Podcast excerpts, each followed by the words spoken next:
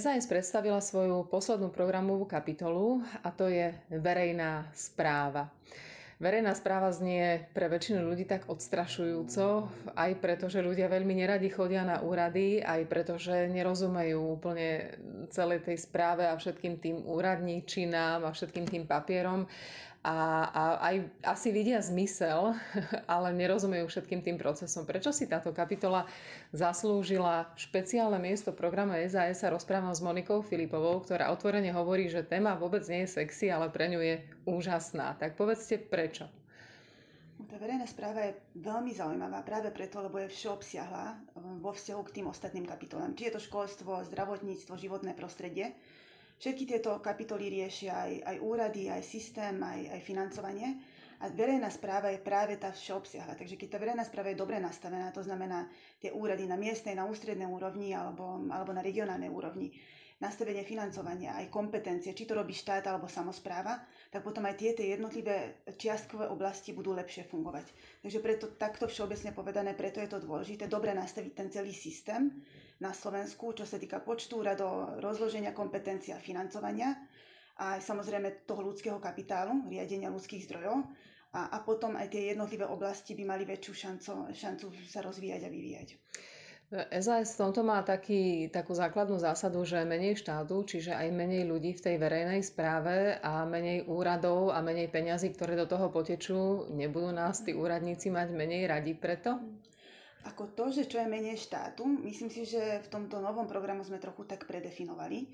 Veľa ľudí si myslí, že menej štátu znamená, ja neviem, menej daní alebo menej úradníkov.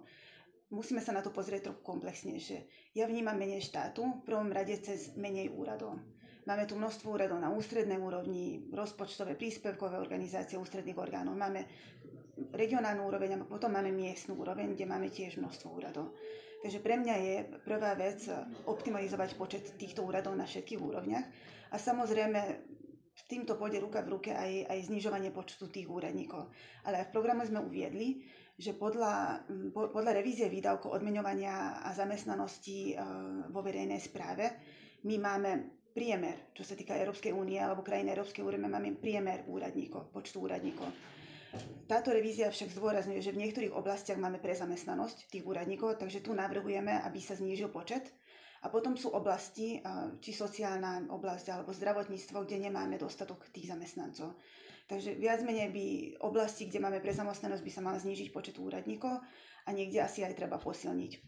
Ja neviem povedať teda, že či bude menej úradníkov alebo viac. Ja si myslím, že aj z hľadiska informatizácie, aj kam smeruje vôbec Európska únia alebo svet, určite z dlhodobej perspektívy by malo byť oveľa menej úradníkov a menej úradov a to je súčasťou toho štíhleho štátu. Aby sme boli úplne konkrétni, tak my chceme napríklad zredukovať aj počet okresných úradov asi tak na polovicu a na jednej strane ľuďom môže pripadať, že to budú mať na úrady ďalej, na druhej strane veľa vecí sa bude dať vybaviť už cez internet a hlavne to ušetrí množstvo peňazí. Skúste povedať nejaké konkrétne čísla k tomuto.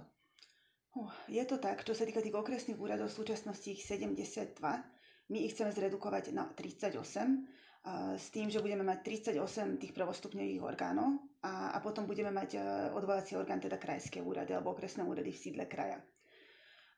Čo sa týka šetrenia financií, tuto nemám žiadne čísla samozrejme, ale tým, že bude menej úradov, budeme mať musieť míňať menej na prevádzku týchto úradov, aj zamestnancov. Niektorí sa samozrejme popresúvajú na ostatné okresné úrady, kde to bude treba posilniť. Ale čo ste spomínali, že občania to budú vnímať, že budú mať možno ďalej tie služby, nie je to úplne pravda z dôvodu, že už teraz tie okresné úrady, hlavne tie malé, ktoré by sme chceli rušiť, už teraz neposkytujú všetky tie služby, ktoré poskytujú tie väčšie okresné úrady. Takže aj tak ten občan musí ísť niekedy aj na ten krajský úrad. Alebo samozrejme chceme podporovať tie klientské centra, takže vie vybaviť aj v tom klientskom centre. Takže našim takým cieľom je mať menej tých back-officeov, tých okresných úradov a posilniť agendu klientských centier, ktoré sa vytvárali. Je ich do 80, neviem presne, či je ich 50, 60 alebo nejak takto asi približne. Ale najväčší nedostatok tých okresných úradov je, že sa tam nenapojili tie služby, ktoré ľudia najčastejšie využívajú. Takže toto je našim jedným cieľom tiež. Čiže ideálny svet po 4 rokoch vlády, v ktorej bude aj SAS, je, že človek vybaví to, čo potrebuje. rýchlejšie, ideálne iba od obrazovky počítača, a ak už ide na úrad, tak tam má informovaného úradníka, ktorý mu presne povie, čo potrebuje, ako potrebuje, a nenaháňa ho možno zbytočne, možno nezbytočne, neustále dookola. Tak? Ako toto je ideálny obraz a ja si veľmi dobre uvedomujem, že toto sa sľubovalo pred 4 rokmi, aj pred 8 rokmi, dokonca aj predtým.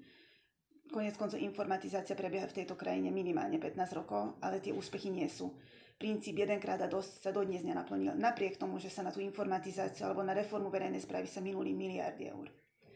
A my teda nesľubujeme nič nové v tomto kontexte. My sľubujeme, že vlastne tie opatrenia vykonáme a vieme ich aj pomenovať, že kde je ten problém. Tak robíte to, zastrešujete to vy ako jedna z najlepších svetových úradničiek, ktorá to navyše robí s energiou a s potešením a s takým veľkým zápalom a vášňou. Tak dúfajme, že sa podarí. Ďakujem veľmi pekne. Ďakujem pekne.